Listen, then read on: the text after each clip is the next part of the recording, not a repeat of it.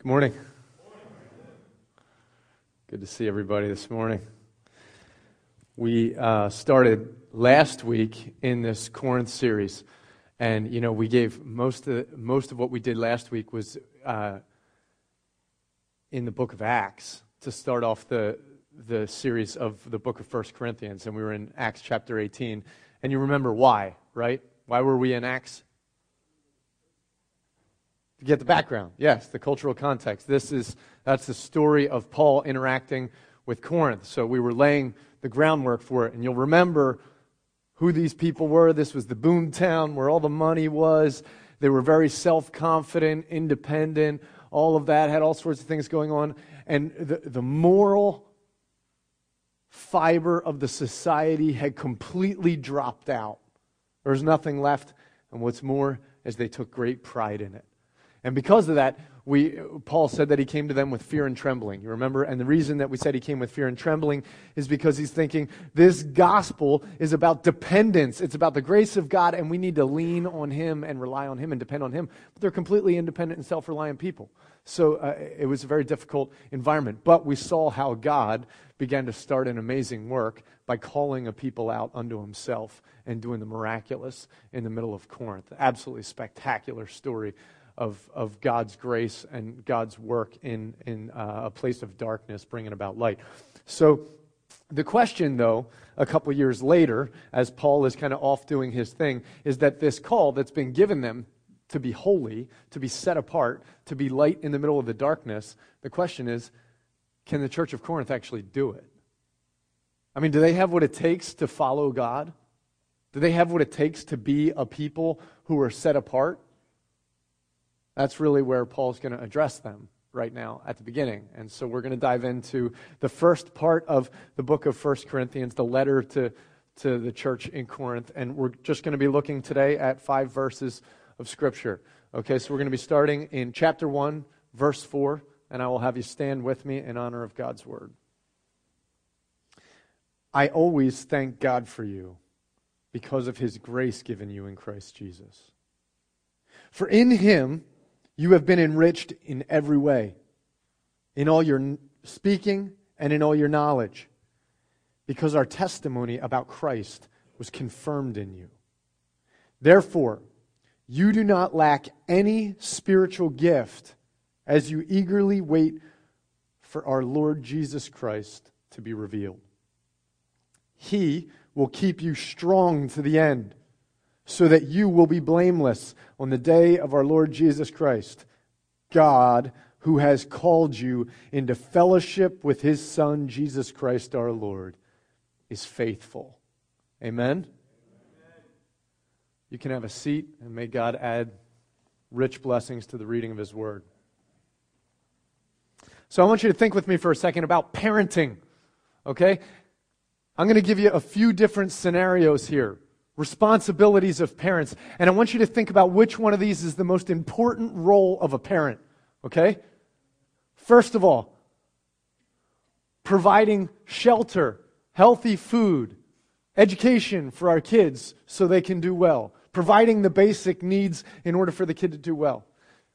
Or B, secondly, the idea of creating an environment of structure and discipline so that a child can grow, their mind can develop appropriately, and that they learn discipline and character, and their lifestyle is such that they can interface in the world appropriately. C, number three, comfort and security for a child, protection and comfort for a child, so they know that it's okay and there's a place of safety where they can develop. D, four, being present as a parent so that the child knows that they have someone there. Which of these is most important? Well, all the above, right? I mean, that's, that's not a fair question. There's no good answer to that. There's actually something that lies underneath of all of it, isn't there? That a parent is called to do with their child. And what is that? To love their child.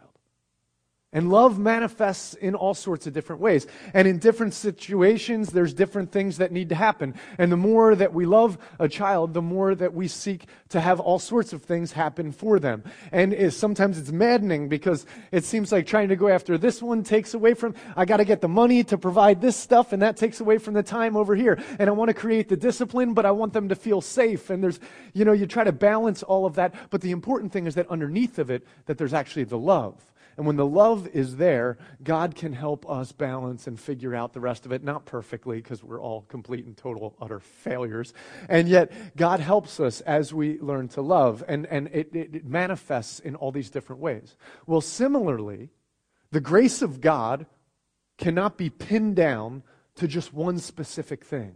The grace of God is all over the place. And the way that God manifests His grace for us is not just in this way or not just in this way, but He manifests His grace for us in all sorts of ways.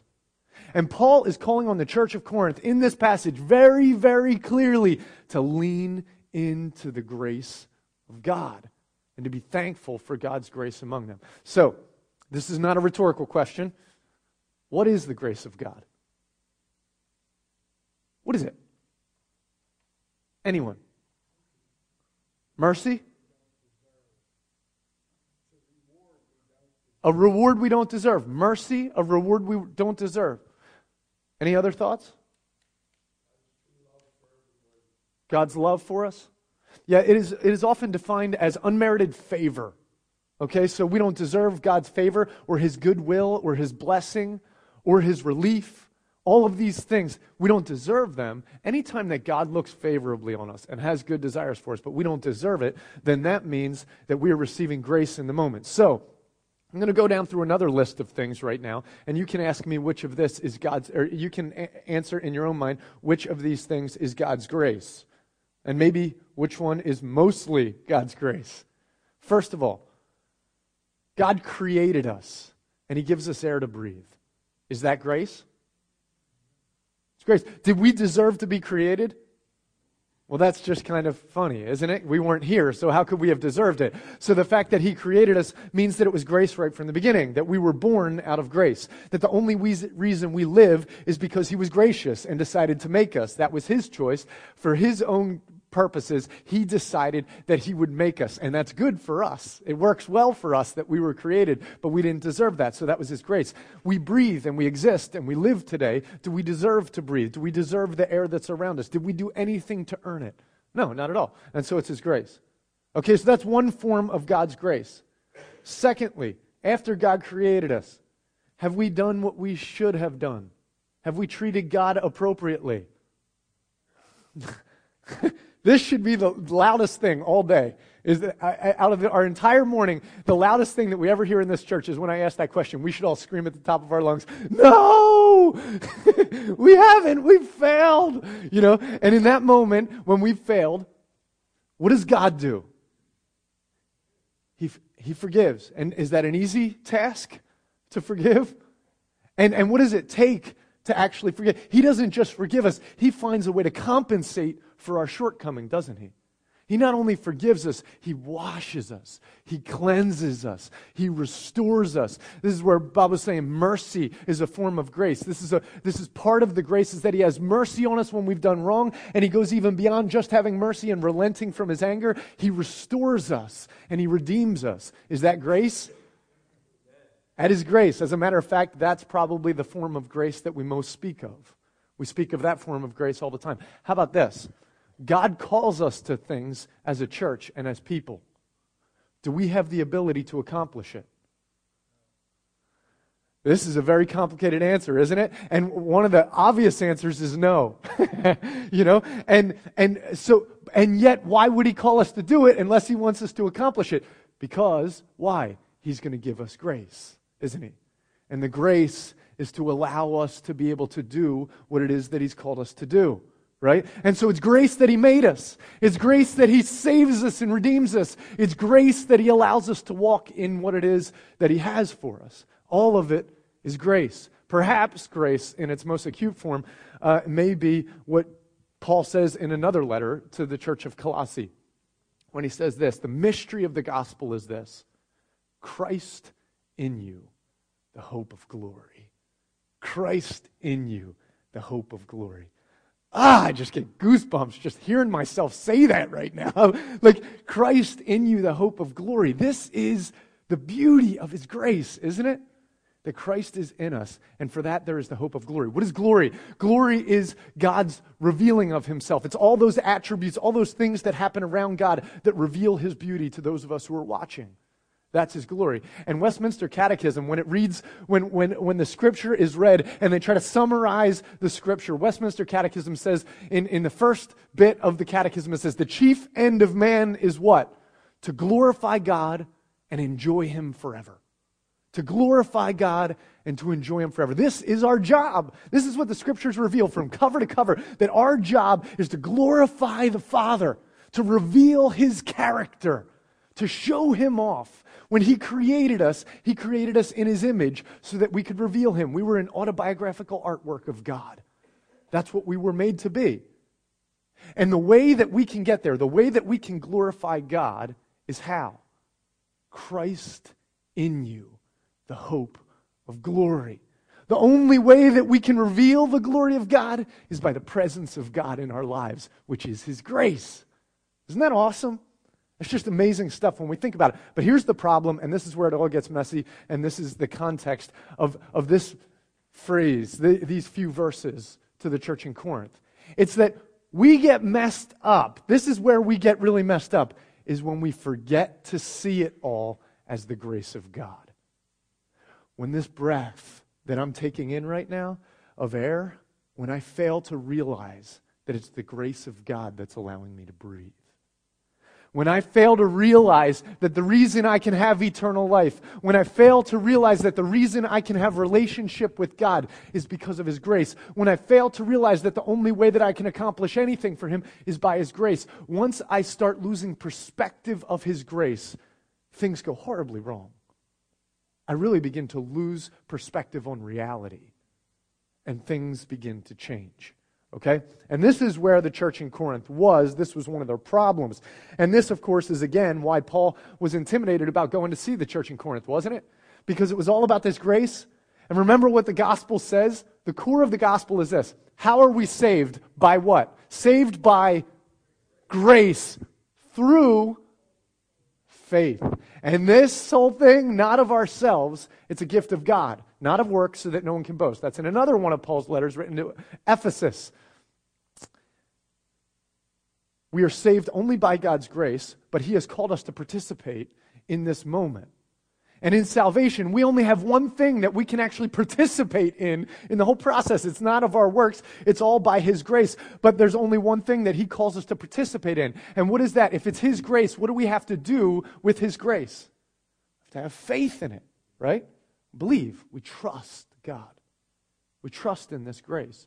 And this is the participation. And so, this is exactly what it is that intimidated Paul about bringing the message to Corinth, because it required dependence and it required faith.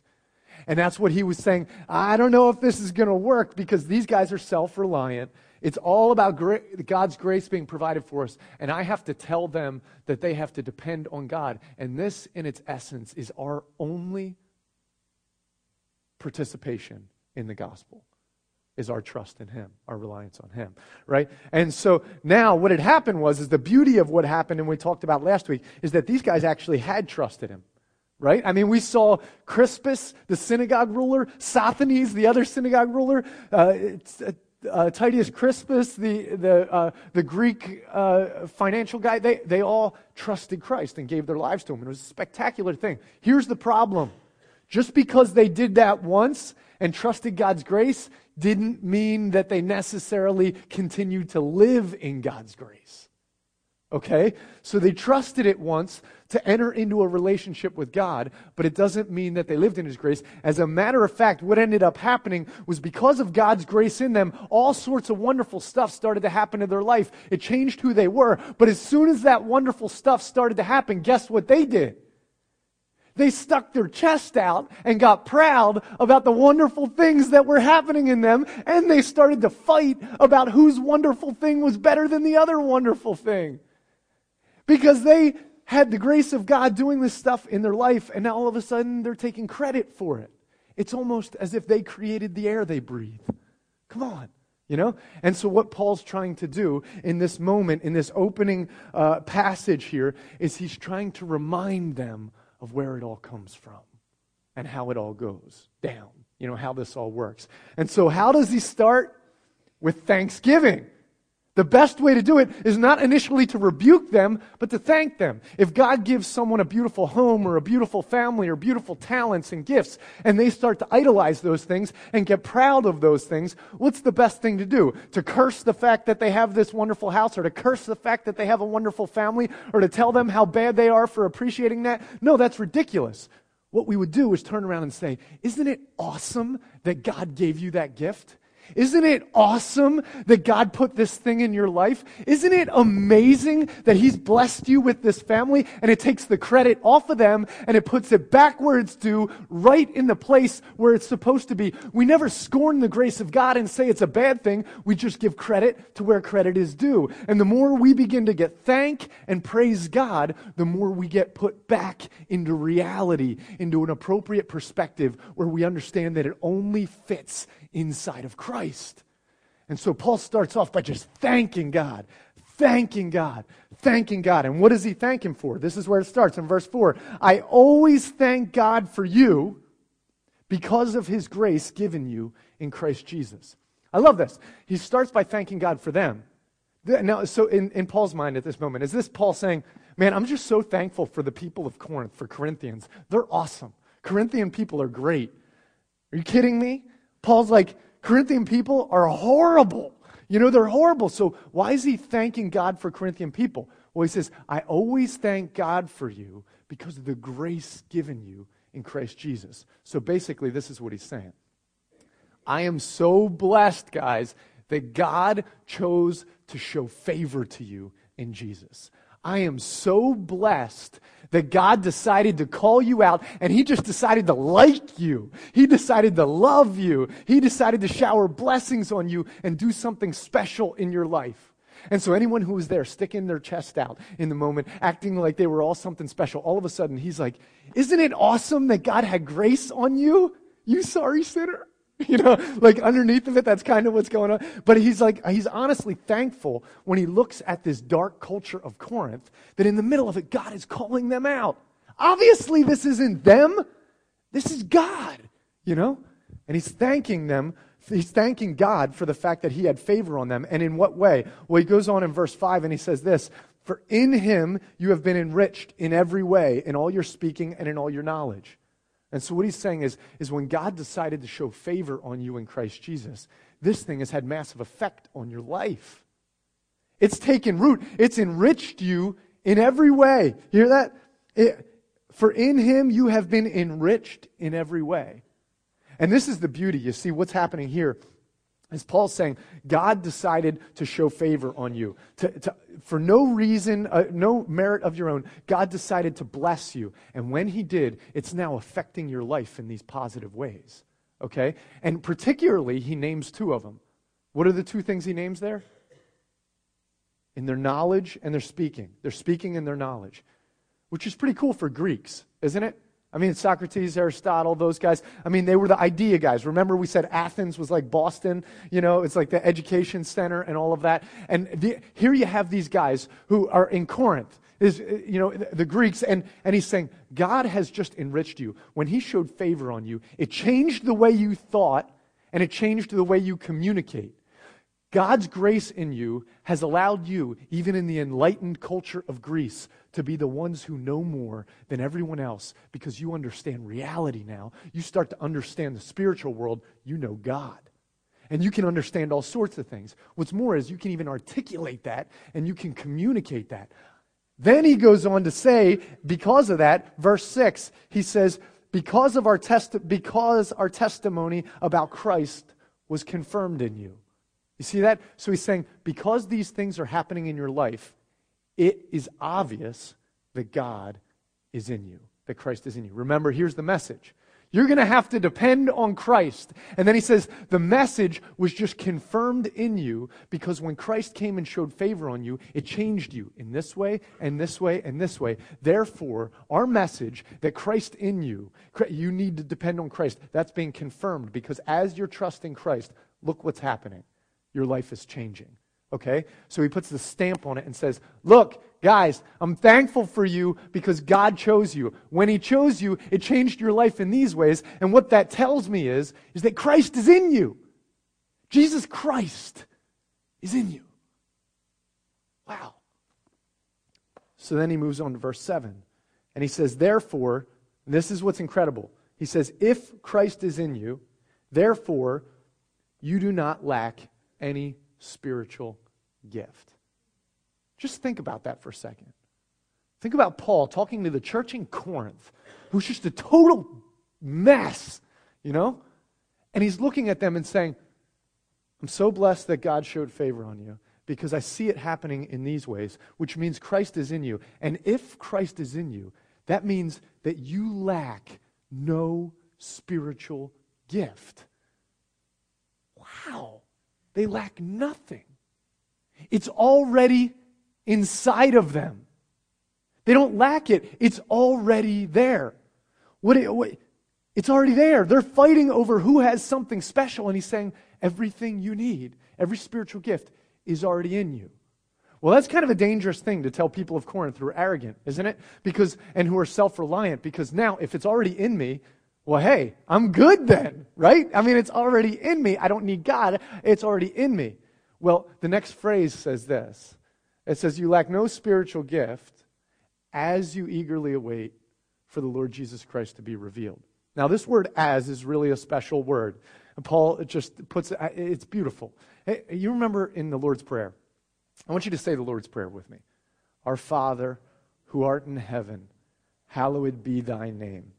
Thy kingdom come, thy will be done on earth as it is in heaven. Give us this day our daily bread and forgive us our debts. Stop. What's the next word? As. As we forgive our debtors. And remember the word, your kingdom come, your will be done on earth as it is in heaven.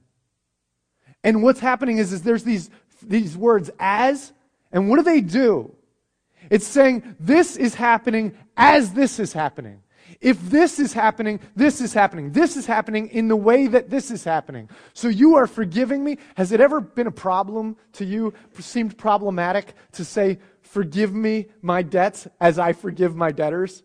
That's a scary phrase, you know? And it's all about that one little word, as, isn't it? If you could just get rid of that word, you know? Like, forgive us our debts and then we'll forgive our debtors. It'd be so much better, Jesus, if you had written it like that, you know?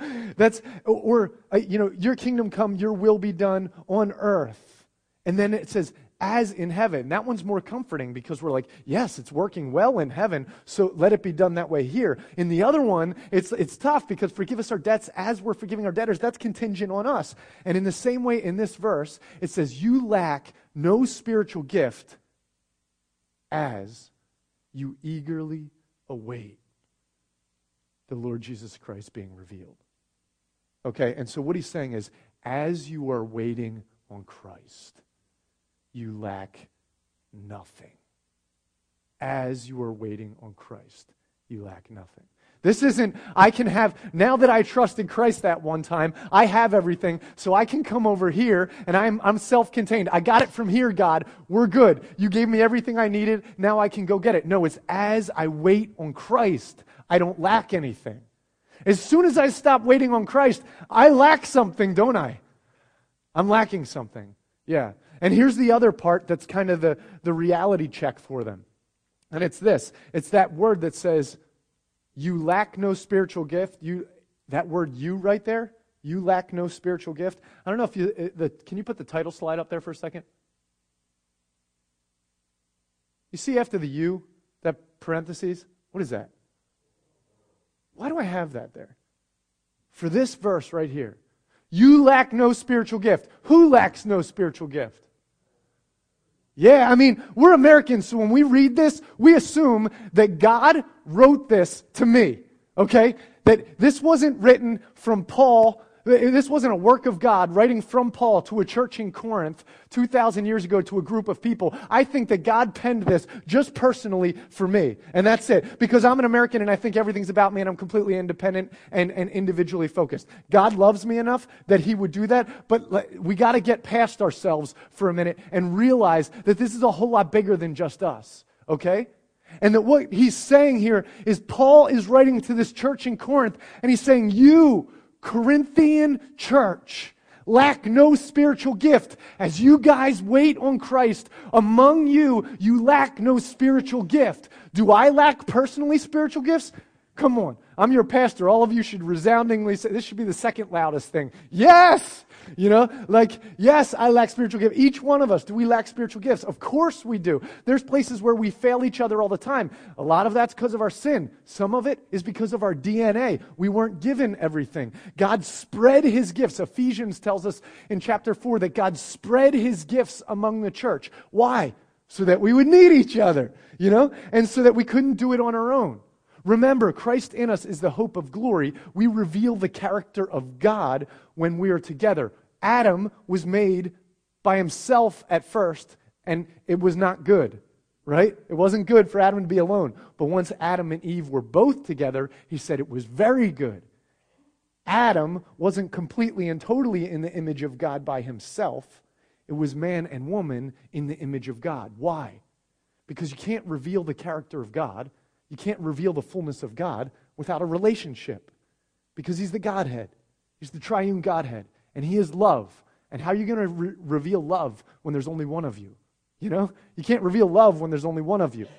And so we need each other in order to do our job, which is to glorify God, right? We need each other in order to do that. And so what he's saying in this moment is as you're depending on God, as you're leaning into God, and as you together are leaning into God, then you together lack no spiritual gift. Now, where's the arrogance in that? Where is there room for pride? I only have this as I'm depending on Christ, and I only have it with all of you. It kind of takes the rug out from under your pride, doesn't it? I can't stand on my own two feet. I got to stand on all yours too. And we can't stand on all of our feet. We have to stand on his shoulders and on his grace. You know? And yet we lack nothing when we do that, which is the incredible encouragement, which is why he's thanking God for it. You know, so he's thanking God that he showed, God showed favor on him. He's thanking God that, that that's revealing itself, and because of that, that Christ is in them. And if Christ is in them, then they obviously lack nothing because they have Christ in them, which means that they have every spiritual gift. And then it says this in verse 8. He says, And he will keep you strong to the end so that you will be blameless on the day of our Lord Jesus Christ. Well, this one's a little interesting, okay? He's telling the church of Corinth that they will be kept strong until the end and they will be blameless on the day of Jesus Christ. Do they look blameless right now? They don't look blameless, do they? Do they look strong? They only look strong in the human sense of the word, not in the divine sense of the word. Okay? So they don't look strong for the kingdom. They kind of still look strong as far as like the ego side of strong. Right? And yet he says he will keep you strong to the end and you will be blameless on the day of the Lord Jesus Christ. This is, gets back to our original question. Can the church of Corinth actually do what God has called them to do? Can they do it? That's the question. Okay? Now, what he says in verse 9 is this he says, God who has called you into fellowship with his Son, Jesus Christ our Lord, is faithful. So, what is their call? What's their call there? What are they called to? Fellowship with Christ, relationship with Christ, identification with Christ. This is their call. Chief end of man is to glorify God and enjoy him forever. This is our job, is to reveal God and to be present in relationship with God. How can a bunch of sorry sinners like Corinthians enter into relationship with God?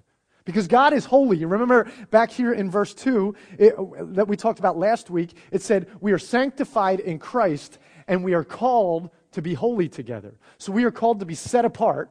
And the way we're called to be set apart now, he's explaining in verse 9, is to be in fellowship with Jesus. The way that we are set apart from the world is by being in Christ. But how can we have a relationship with Christ if we're sorry sinners? Forgiveness, grace, right? Is the only way.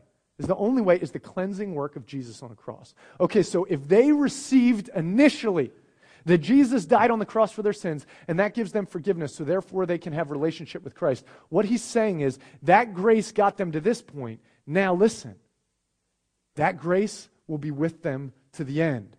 What does that mean? Two things. First of all, this reality that they are forgiven is not a once and done reality. It's not like that, that that was true back then, but it's not true today. Does the enemy stop accusing us once we get saved? Uh, does he stop shaming us once we get saved? Because now, you know, the, we've received the grace of God, so we don't have to worry anymore about guilt and shame, right? Because we put that on the cross. We never have to worry about it again as a Christian, right? Every day, the enemy prowls around like a roaring lion trying to steal, kill, and destroy. And how does he do it? By deception. And one of his primary tools is to tell us the lie that we are not okay, that we are not forgiven that we should be better than we are, that we should work harder at getting better and being better people and all of that. When in reality, that's deception. I can't better myself. I can't better myself at all. The grace that brought me into relationship with Christ is still the grace I need today. When I went from being a totally depraved sinner who learned to lean into the grace of God, the next day, did I stop being a depraved sinner? Heck no, I didn't. And yet I was a forgiven one. And I already was a forgiven one, but I just came to terms with the fact that I was. So I entered a new reality. And I have to learn to lean into that every day. And He'll keep me strong in that faith. That's faith in His grace. But there's a whole nother form of grace. Remember how we said that there are different aspects of God's grace? Here's the other aspect it's not only that He forgives us and cleanses us of our sin, that's, that, all that does is get us to enter into the relationship with God. There's a whole other thing. He calls us to live in such a spectacular fashion as a church. What do we do with that? We are called to walk out in fellowship. We are called to lean into Him. We are called to reveal the glory of God. And it is by grace that we have been brought into the relationship. And it is also only by grace that we will find what it is that He put within us. This spiritual set of gifts that He put among us. We will find that God has something so special in store, and we have seen nothing yet of what it is that God can do in us if we will learn to lean into the grace and say, whatever it is you've called me to do, it looks impossible. It looks absolutely impossible what it is that God has called Parker Ford Church to. It looks absolutely impossible what it is that He has called our families to. It looks absolutely impossible if we're honest in our reading of the scriptures. If we are honest when we read this and we realize what it is that He's calling us to, it is absolutely and totally impossible. But what He's saying is, God will keep you strong to the end as you lean into His grace. God has an ability to bring out depths of us that we didn't realize was possible. There's a film called Facing the Giants. Any of you ever seen it? Anybody ever seen this film? Some of you have a couple hands here and there. Facing the Giants is about a Christian school where there's a football team. Okay, and this football team is way under budget. They don't have much money, and they don't have a whole lot of talent as far as they can tell. And they're, you know, the, the team's really frustrated because they play these spectacular schools, and they're always worried and concerned because, they, you know, their coach loves them, and their coach really wants to see the best in them and he loves the Lord, and he believes that whether you eat or drink or whatever you do, you do it all to the glory of God. And that includes playing football. If you're going to play, play with all your strength. Do your best. Reveal the character of God in the way you play. And so he tells these guys, you can't be intimidated. You got to dig deep and do the best that God has given you to do. He has graced you with these bodies and with these talents. Use them to the best of your ability and leave it all on the field and then praise God for it and let it be what it is. But he finds that these guys are discouraged because the task that's in front of them, place playing against these schools that are way better than them is just incredibly intimidating. And so they stop leaning into the grace of God and they stop doing the best that they can. And this clip, which I'm about to show you right now to, to uh, begin to close out our time here, is a clip of the coach trying to take one of the best players and encourage him to dig a little deeper. Okay? Let's roll it. You can turn down the lights as well, please.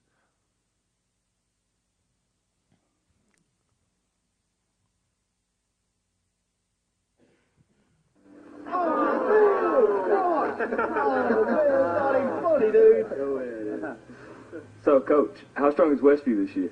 A lot stronger than we are. You already written Friday night down as a loss, Brock? Well, not if I knew we could beat them. Come here, Brock. You too, Jeremy. What, am I in trouble now? Not yet.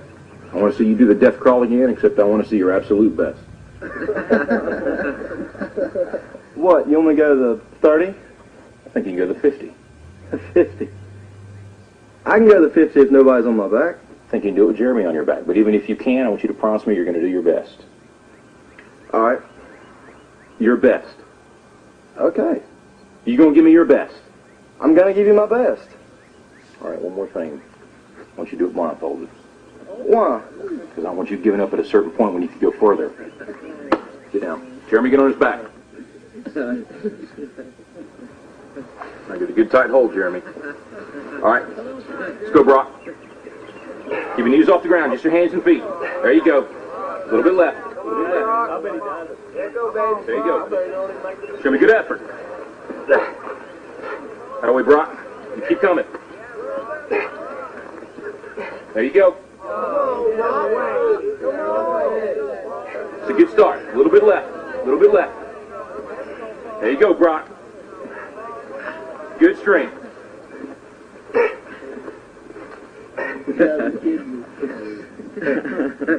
That's it, Brock. That's it. Not the 20 yet? Forget the 20. You give me your best. You keep going. That's it. No, don't stop, Brock. You got more in you than that. I ain't done. Just resting a second. You got to keep moving. Let's keep moving. Let's go. Don't quit till you got nothing left. There you go. Keep moving. Keep moving. Keep moving, Brock. That's it. You keep driving. Keep your knees off the ground. Keep driving it. Your very best. Your very best. Your very best. Keep moving, Brock. That's it. That's it. That's it. Keep going. Don't quit on me. Keep going. Keep driving it. Keep, keep your knees off the ground. That's it. Your very best. Don't quit on me. Your very best. Keep driving. Keep driving. There you go. There you go. That's it. You keep driving. Keep your knees off the ground. Keep driving it. Don't quit till you got nothing left. Keep moving, Brock. That's it. That's it. That's it. Keep going. I want everything you got. Come on, keep going. It hurts. Don't quit on me. Your very best. Keep driving. Keep driving. There you go. There you go. He's heavy. I know he's heavy. I'm behind strength. Then you negotiate with your body to find more strength, but don't you give up on me, Brock. You keep going, you hear me? You keep going, you're doing good, you keep going. You not quit on me. You keep going. It hurts. I know it hurts, you keep going. You keep going. It's all hard from here. 30 more steps. You keep going, Brock. Come on. Keep going. Burn. And let it burn. are burning. It's all hard. You keep going, Brock. Come on. Come on. Keep going. You promised me your best. Your best. Don't stop. Keep going. Too hard. It's not too hard. You keep going. Come on, Brock. Give me more. Give me more. Keep going. 20 more steps. 20 more. Keep going, Brock. Give me your best. Don't quit. No. Keep going. Keep going. Keep going. Don't quit. Don't quit. Don't quit. Brock Kelly, you don't quit. Keep going. Keep going. Go, Brock Kelly. You don't quit on me. No, you keep going. You keep going. Go, Brock. Ten more steps. Ten more. Ten more. Ten more. Keep going. Don't quit. Give me yours. You can. You can. Five more. Five more. Come on, Brock. Come on. Don't quit. Don't quit. Come on, Brock. Two more. One more. Ah. It's got to be 50. It's got to be 50. I don't have any more.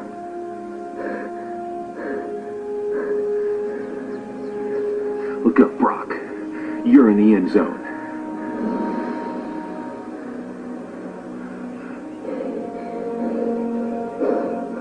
Brock, you You are the most influential player on this team. If you walk around defeated, so will they. Don't tell me you can't give me more than what I've been seeing. You just carried a 140 pound man across this whole field on your arms. Brock, I need you. God's gifted you with the ability of leadership. Don't waste it. Coach? Can I count on you? Yes. Coach? What is it, Jeremy? I weigh 160.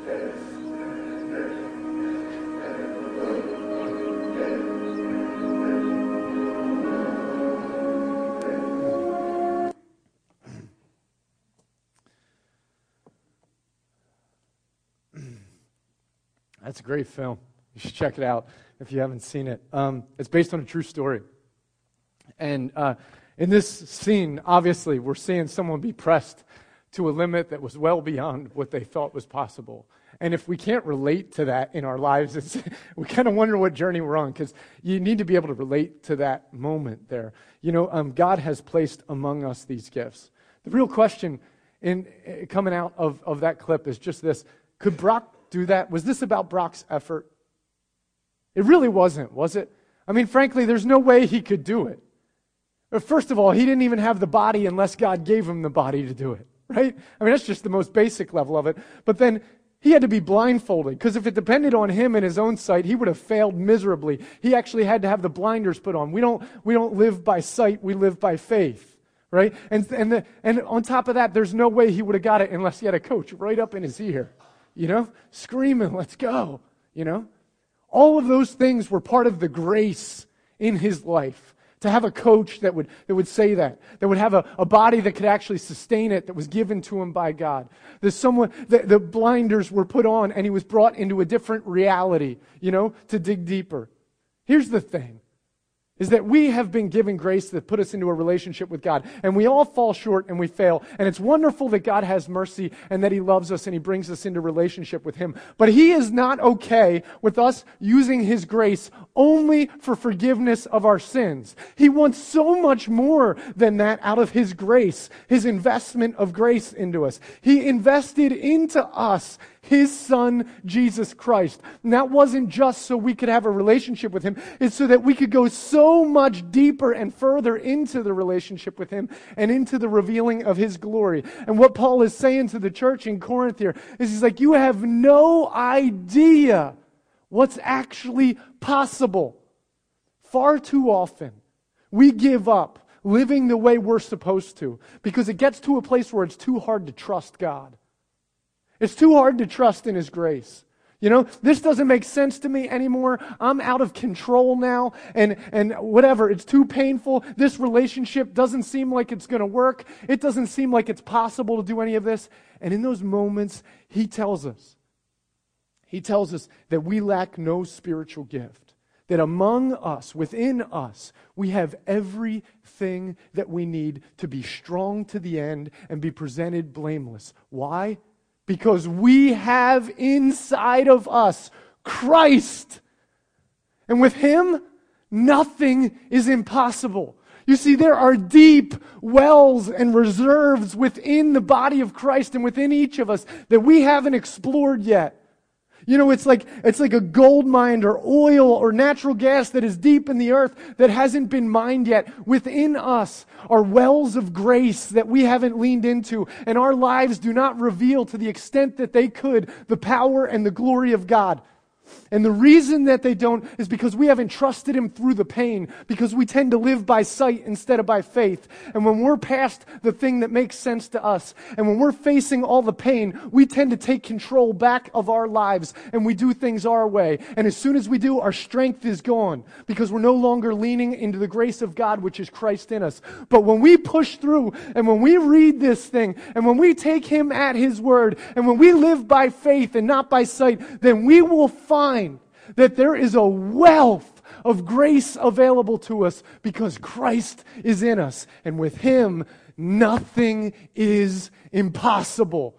So, can they do it? Heck no. But can He do it? You better believe that He can do it as they will trust Him as the grace within them. And so can we. And here's the question for some of us, we haven't received the initial grace yet. There may be some of us here who haven't even received the initial grace, who haven't stepped into that fellowship with Christ yet, who haven't gotten to the place where we've identified ourselves with Christ and just letting go of our own self reliance. And if you haven't today, please, please today. I mean, this is life here, you know? Step into relationship with Him. Don't leave without talking to me or one of the elders today, okay? But for the rest of us who have, all of us struggle with what the Corinthians struggle with. We come into a saving knowledge of Jesus Christ by His grace, and then very quickly we have a tendency to move back into self reliance. And because of that, the things that we are required to do, that He has called us to do, to be set apart and to be holy and to be profoundly revealing the glory and the power of God, we fall radically short of it. And it's not because we are incapable. It's because we don't trust the one who is. And he lives within us, and he lives among us. And I want to call us out today. You know, Paul is encouraging the Corinthians and saying, that grace, it's still there. And I think that as I read this, I consider myself pushed.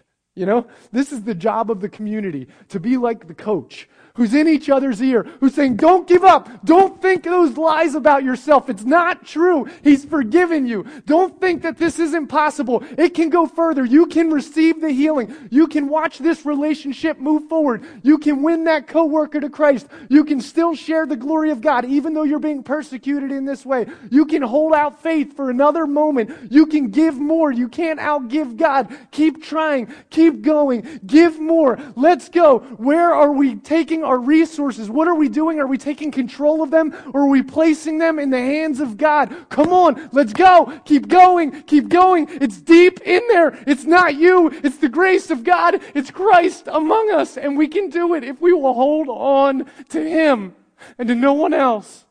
And if we will hold on to Him, we will see what He has promised that He can accomplish. I consider myself pushed today by Paul's letter to Corinth.